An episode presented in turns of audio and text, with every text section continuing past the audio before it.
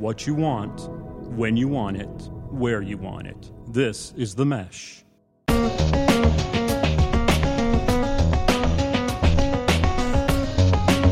Welcome to the Entrepreneur Exchange, a monthly conversation about startups and small business with ideas, tools, and advice to operate your business more effectively. On today's show, when should an entrepreneur panic? We'll tell you if we don't make a run for the emergency exit first.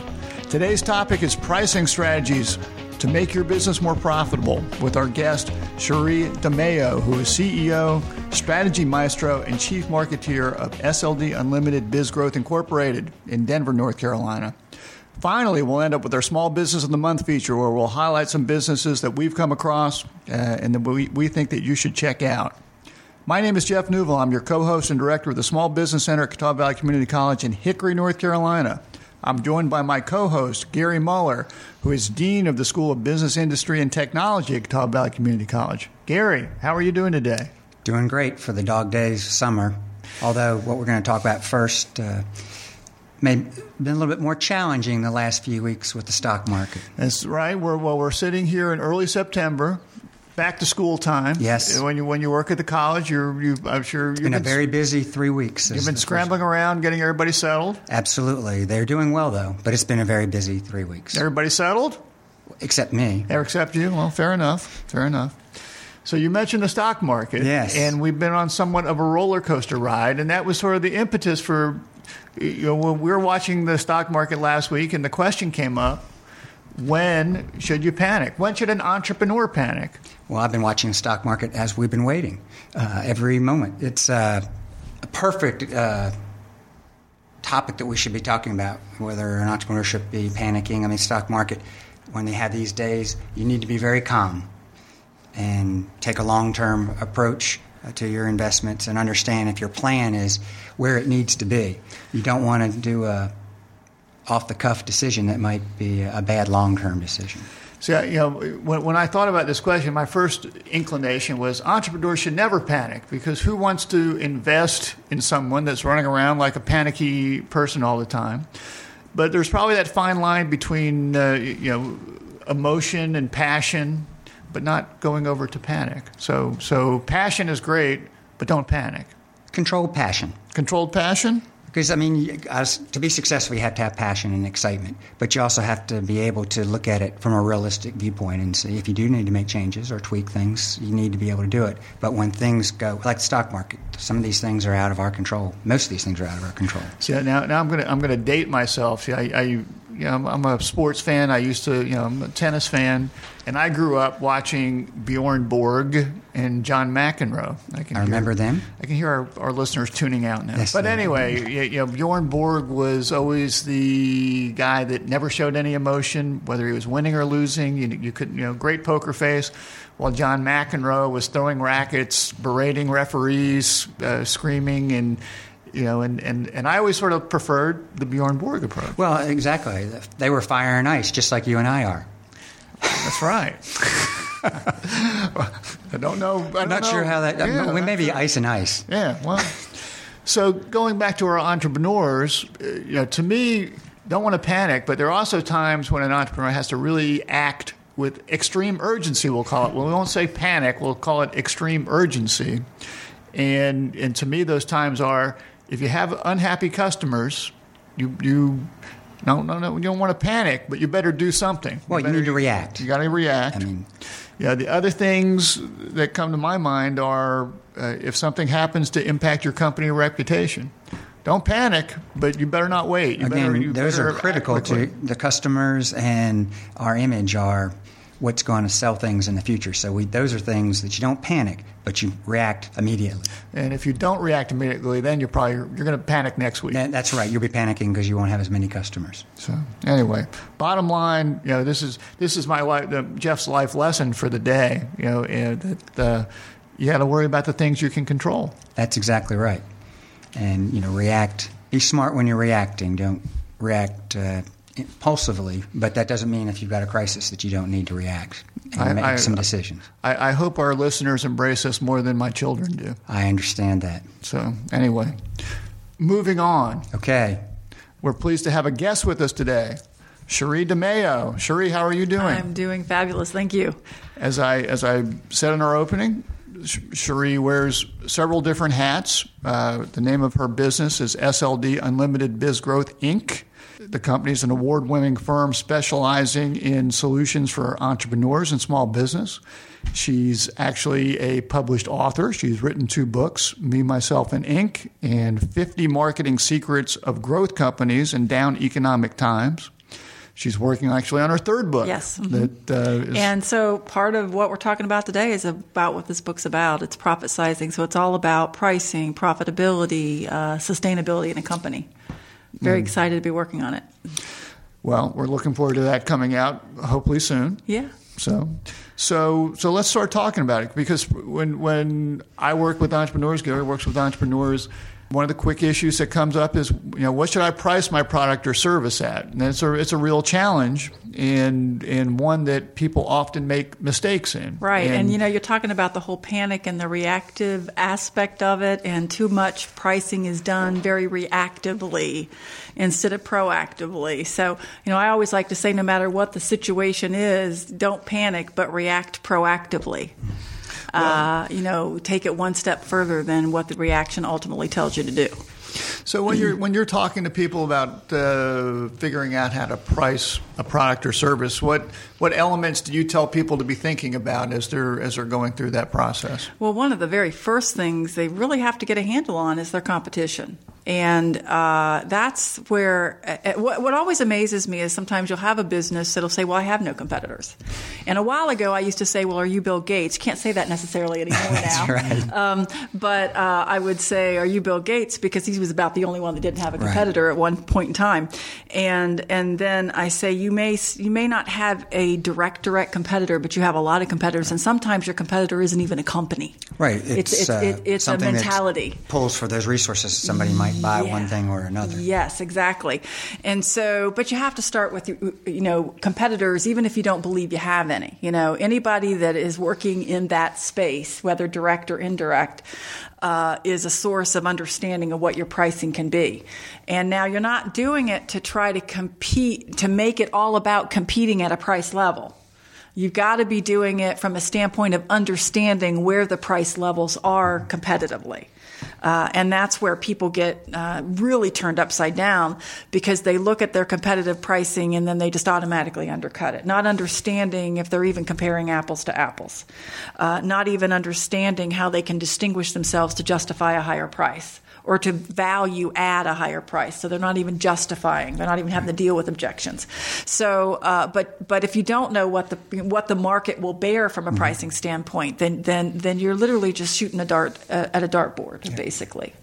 So, so job number one: start with figuring out what your competition is doing. Doesn't necessarily mean you have to do the same thing. But you- you, Exactly. better use that as some sort of benchmark. Absolutely, reference. and you know, and it's it's just a beautiful thing. The internet's a beautiful thing for one, um, because you can find so much out on the internet. And almost everyone, no matter what kind of business they're in now, has competitors that are marketing on the internet and putting their pricing up there. Um, you know, also under understanding uh, there's different parts of the country that you can compare yourself to. If you, even if you're a local business, that the pricing is pretty similar. Now, of course, if you're in the southeast, you're not going to compare to a company that's charging in California because the pricing is totally off whack. Like I'm working with a client right now who has expanded into uh, the southeast and was able to do a five time markup in California. Um, he's looking at more like a three time markup here. Uh, and again, you know, it's and then it really makes you wonder if California needs to be as expensive as it is. Right, that, that's for sure.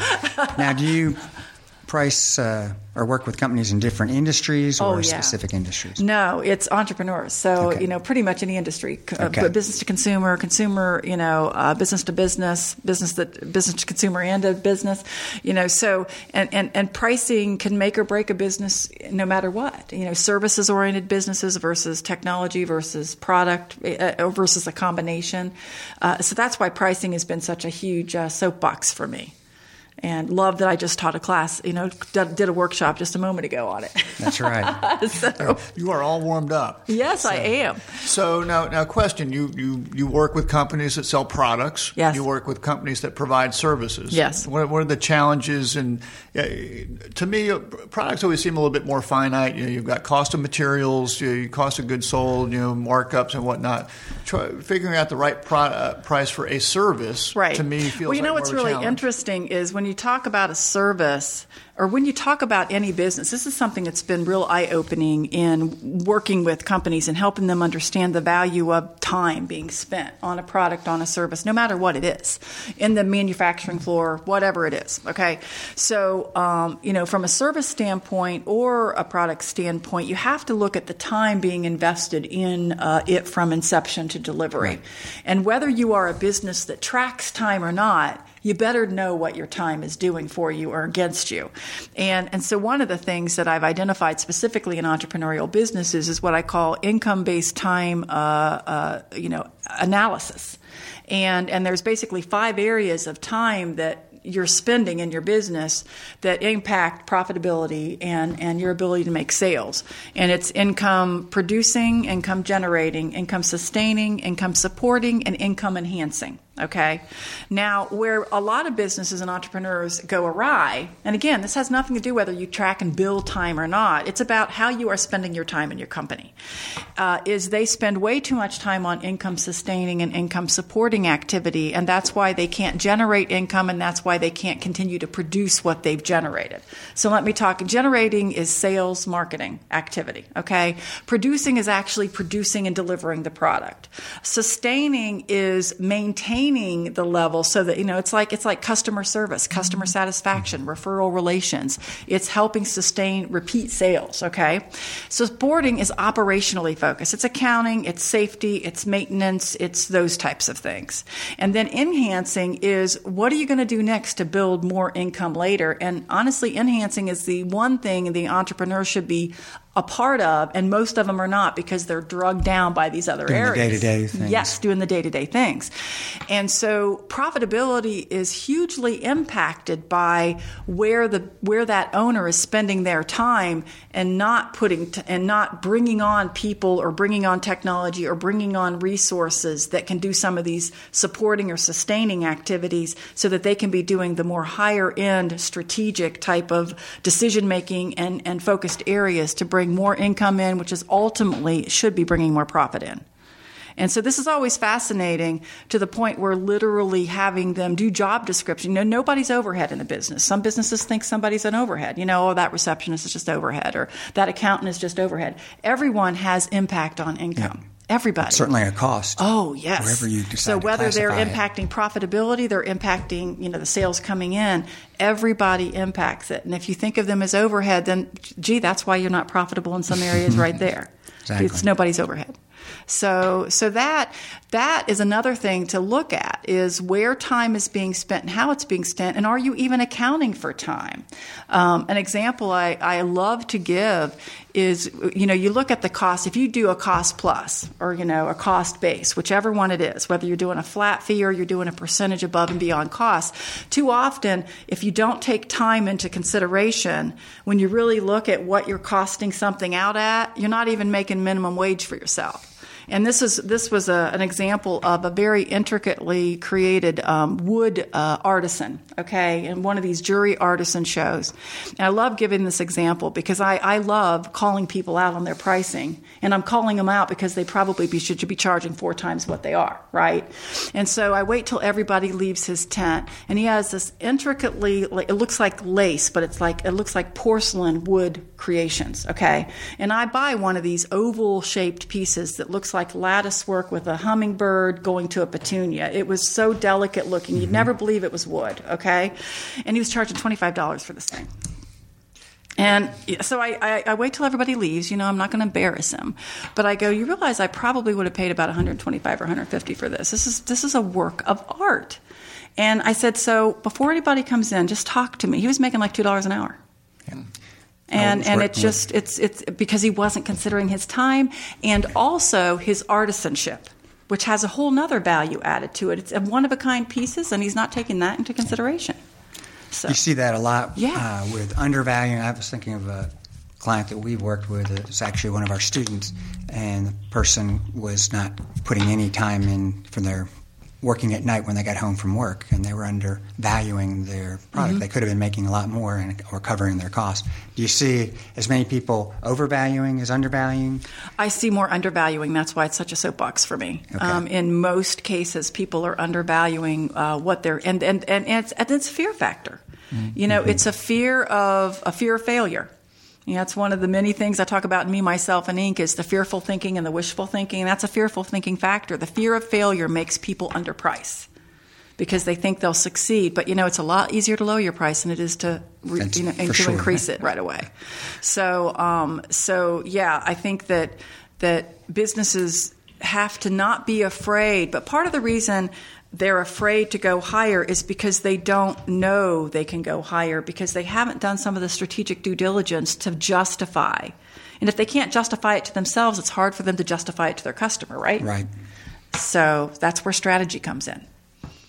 So you know, it, you know, it sounds like uh, you know, with, with all the areas, that, the elements that you were talking about, people generally don't recognize all the time they're putting into their their Right. business or their product or their service, and and and ultimately aren't getting paid for that time. Mm-hmm. And and you also talk about. Uh, the fear factor, and people often will undervalue their their their products or services, and and you know we've talked before. I, I think we both think it's sort of a dead end strategy to try to be the low price guy Oh, when you're a small is. business. There's always going to be someone that can undercut Absolutely, you. absolutely, absolutely. and especially in many cases, small, there's there's probably very few examples where a small business is it in some way, shape, or form competing with a much bigger business. And uh, you know, so the other thing that I encourage, you know, going back to that, knowing your competitors first as a first point uh, stop, um, is that you have to look at the, basically. There's only three ways that you can compete. Okay, that's it's it's either best price, best total solutions, or best product or service. Okay, and the goal is that you do one of them exceptionally better than anybody else. So that is your competitive advantage. Mm-hmm. Then the second thing is you do at par. If you can do a little better, awesome. And the third thing you don't even worry about. You don't try to compete. Mm-hmm. Okay. And it's very rare that there's any company, I guess about the only company that has gotten away with best product and service, best price, and best solutions is, I would say, Toyota. Okay, they've done you know over time and time again. You know, but Consumer Reports best product. You know, very competitively mm-hmm. priced, and they really look at the solutions. You know, mm-hmm. like leg room for back for very tall daughters. You know, I've got a Toyota, so that's why I can say that. You know, so so at it, but most of the time it's you've got to pick two and you've got to accept. Now, where is it that small business has the toughest time competing of those three? Price. Yeah, so Right. It's, it's but be that's but that's where most of them go first, which is just mind-boggling to me. Well, and maybe it's maybe to them, it, often it's the simplest answer. I can lower my price, and not they, they, And they'll try me. Uh, you know, yeah, they'll give me a try. recognize Right. the long term negative impact of doing that. Right. And so that's that's a problem. Hi, Alan and Chris here with an exciting announcement about something coming to the Western North Carolina area later this year. It's the first ever Foot Candle Film Festival. That's right, an Honest to Goodness Film Festival that's happening September 25th through the 27th at the Salt Block in Hickory, North Carolina. Films are being submitted from all over the world to be considered. Do you or someone you know have a film that you'd like to submit? Visit footcandle.org and follow the link to the festival for instructions. Stay tuned later in the year as we announce our choices and start selling tickets. Visit footcandle.org for more information. We'll see you in September. Talk to us a little bit about how pricing strategies uh, send messages to your customers. You know, to me, it's always important that your pricing be consistent with your brand. Absolutely. And so, how and, do and how you know, and this gets at and, and this gets at understanding the psychographics of your market, not just the demographics and the geographics where they live and you know such. You really need to understand psychographically the psychology behind why somebody's buying and what, what's important to them. So I think the example I love to give is specifically there's different there's five shopping mentalities and there's five five buying mentalities now. And the ones I like to go to first because this is where uh, businesses misunderstand is the price the price buyer versus the value buyer. Now what's really interesting about the mentality of that is you can actually charge the same price to both but it's all in how you package it. So like the price buyer is the 50% off, the value buyer is the buy one get one free. Now if you do the math, it's the It's same, same price. thing. But that's the difference. Right. Um, the value buyer wants more for their money.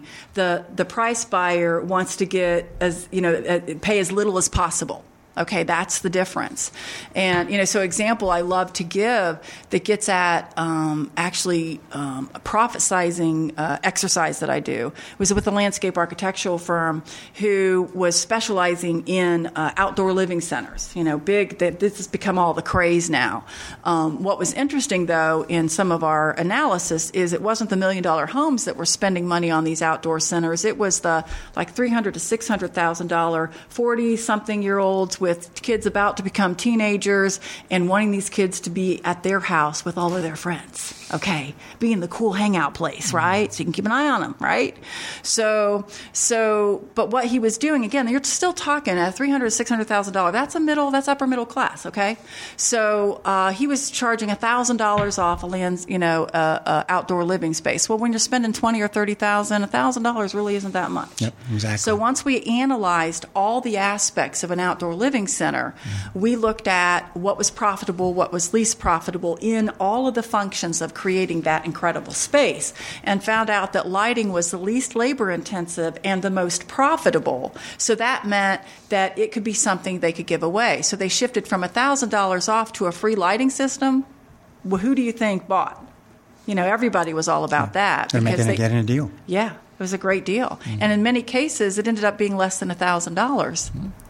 So, so you got him in alignment in terms of his promotional strategy and pricing strategy, and and see that's his what's customers. powerful about understanding. So much goes into how you price and how you promote price. Mm-hmm.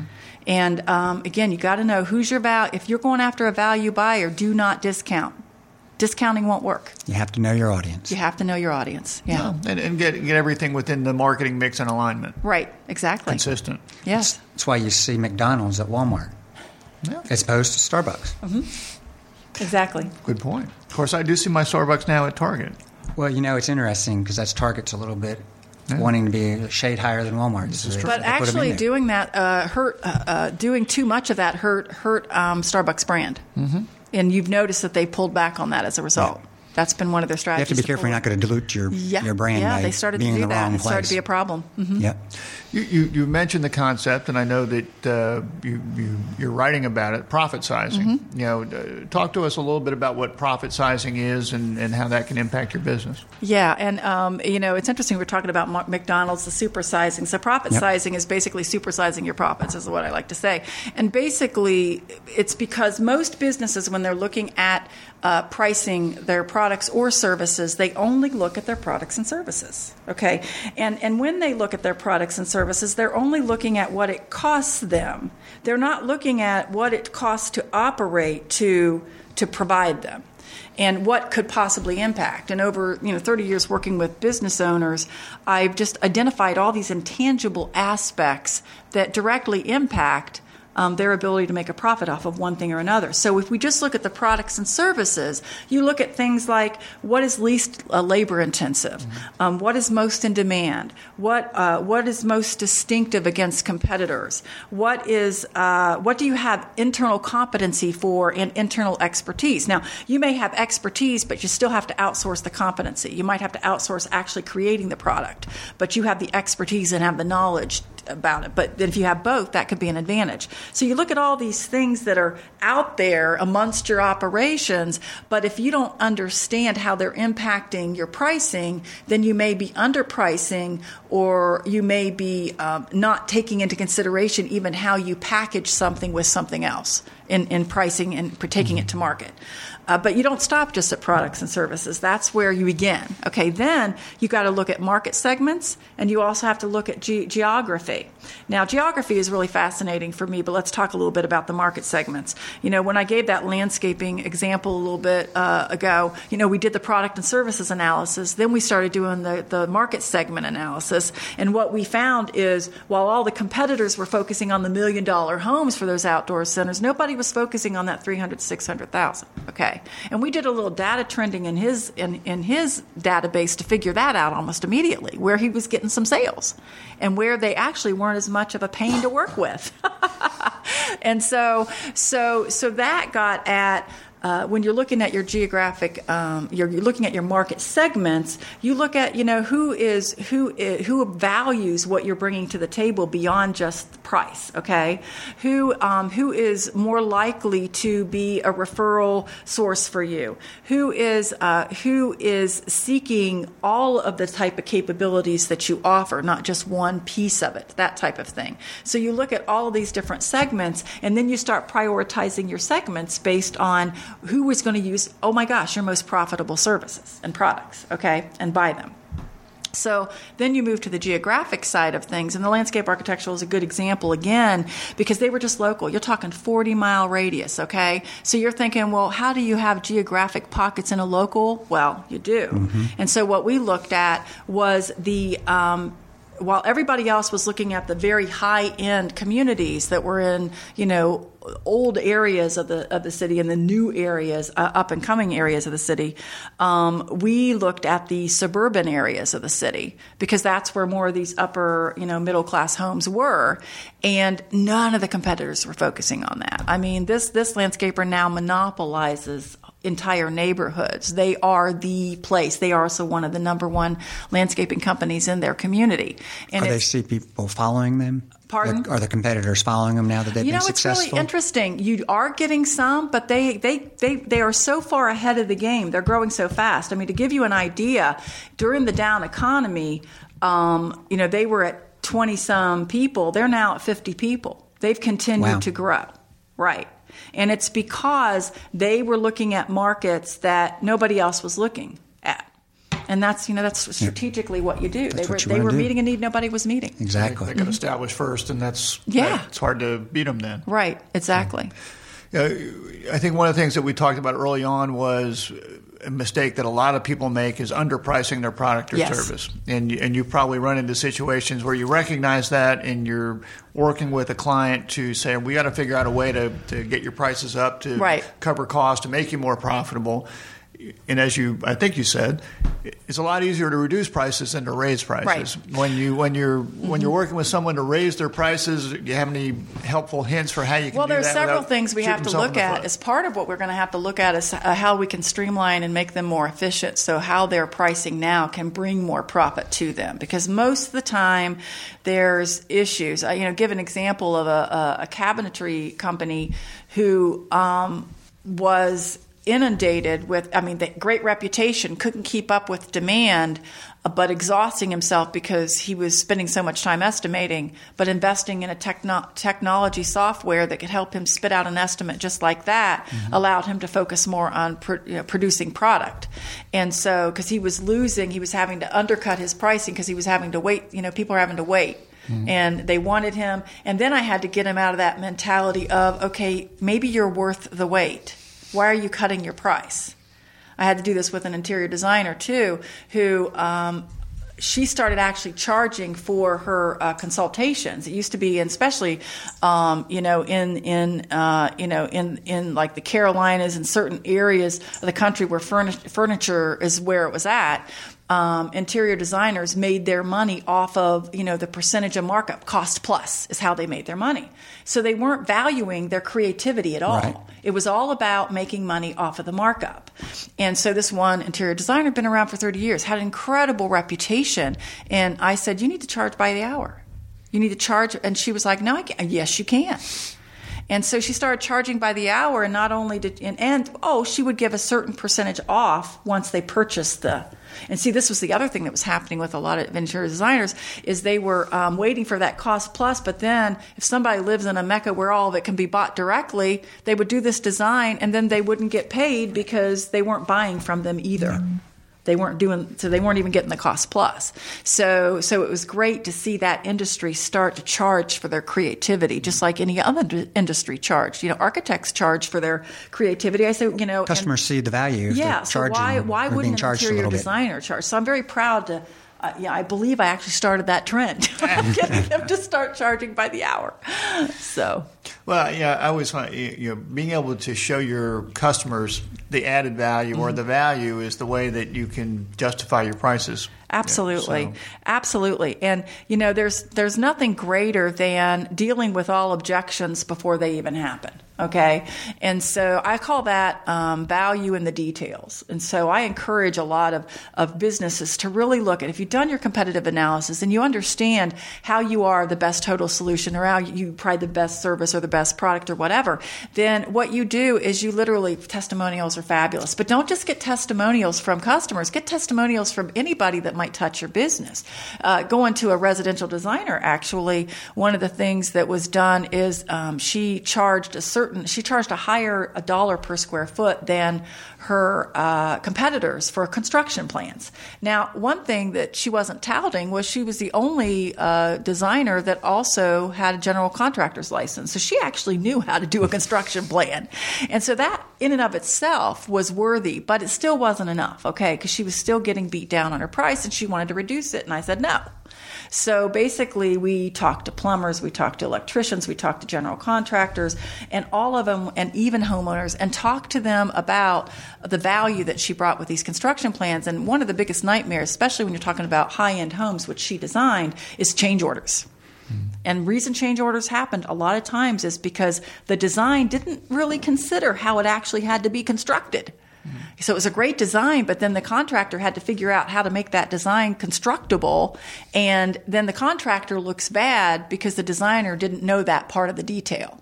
And then, oh, we got a change order. It's going to cost more. So it kind of sucked for the contractor, didn't it? Right. So contractors loved this designer because it made them look good, and the homeowners loved it because they, you know, anyone who had built before, wow, there aren't any, there weren't any change orders on this one. Save them money in the long run. Big time Yeah, pay, money. Pay a little bit more up front with your designer, but uh, uh, you'll save money in the end. So the value in the details cannot be underestimated, but you got it. You have to drill down and know what they are. I mean, every business should do that anyway Yeah. to distinguish themselves. So, Well, uh, very good points, and you know, you know, you know, understanding the market, you know, taking the time to do the pricing, uh, very critical to make it all work successfully. We really appreciate you joining us today. Absolutely. If people want to find you, where can they find you online, or what's the best way to get up with you? um, the best way right now is at uh, www.sldunlimited.com. That's the website for my overall company, and, Okay. and then the book me myself and inc.com and 50marketingsecrets.com. So, And I bet if we go online, we'll find those. absolutely, Amazon or Amazon, or Barnes and Noble, wherever, wherever, wherever. books are sold. wherever books. are sold. Fantastic. and, and they can also find you in Denver of the East. Absolutely, very proud to be there. Well, we appreciate you coming by. We're gonna we're gonna move to uh, we're gonna end up with our, our small business of the month. Uh, uh, Gary, what do you got for us this month? Well, thanks, Jeff. I'm excited to tell you about my small business of the month because it's close to my heart and my stomach. It's a Chicago based business that I'll be trying in the very near future because with our busy lives, probably all three of us, sometimes making a good, healthy meal at home isn't very convenient. But this Chicago startup, Home Chef, is trying to change that for my wife and me. Home Chef's a delivery service providing meals, materials, everything you need to, including instructions of how to cook this meal, and I can have different meals as opposed to my McDonald's coming out of Walmart. And the price Good, is good uh, for your diet too. Gary. it is very good, much better than what I'm eating, which I had at McDonald's. That new chicken sandwich uh, last night. It it was okay, but I probably won't go back. Uh, but these are nine dollars a serving. But of course, I don't eat that much, so I can get two days out of it. Uh, they uh, their mission is to make home cooking easy and efficient, and it works for people that are on the go and working hard. Uh, and I'm looking forward to trying this new creative way of feeding me. You know, you're, you, you, when you start when you start your small business of the month. I knew I usually know where you're heading. That's I'm, the- I'm, I'm happy to hear that at least it's a little healthier than your typical. That's uh, right. Business. It's not uh, bakery goods or candy. this Okay, time. well, good for you. You're moving in the right direction. That's right. Yeah, and you know, I that that weight problem that you struggle with, I'm sure is going to go away shortly. exactly. I, I say that in that Gary does not have a weight problem, but I can, anyway, I can stress it off. Uh, well, my small business of the month is a company called Yolk, Y O L K, which has developed a, a product that I thought was really cool called Solar Paper. It's a paper thin solar charger, which is lighter than a, a lot of cell phones and only about the size of a lot of cell phones.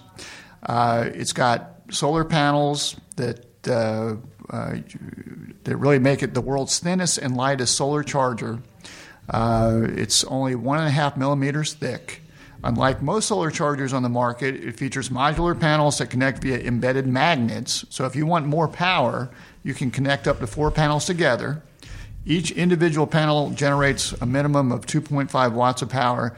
I say that. I'm, I'm, reading this. I don't really know what 2.5 watts of power means in the great scheme of things. Sounds impressive. I know, but on a sunny day, it's uh, really as good as a wall charger for charging up your phone. It's also got some built, built-in uh, things to help uh, avoid the hassle of manual restarting when the when light drops. It'll do that for you, uh, and a lot of solar chargers don't do that.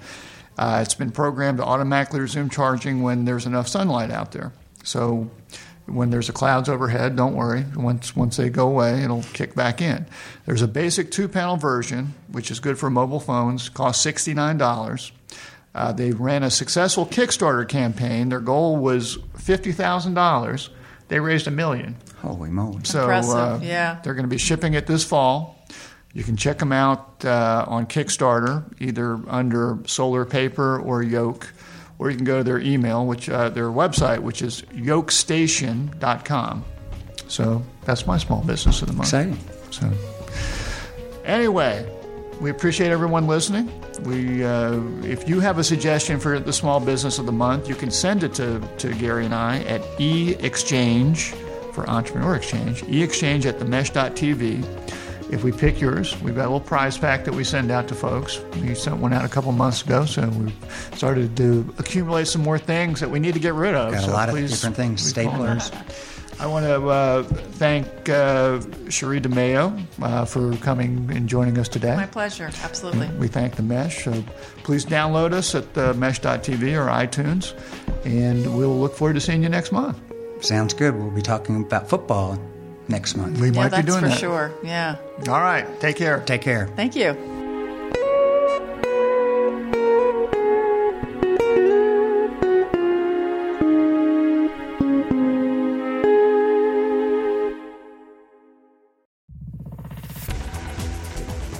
Been listening to The Mesh, an online media network of shows and programs ranging from business to arts, sports to entertainment, music to community.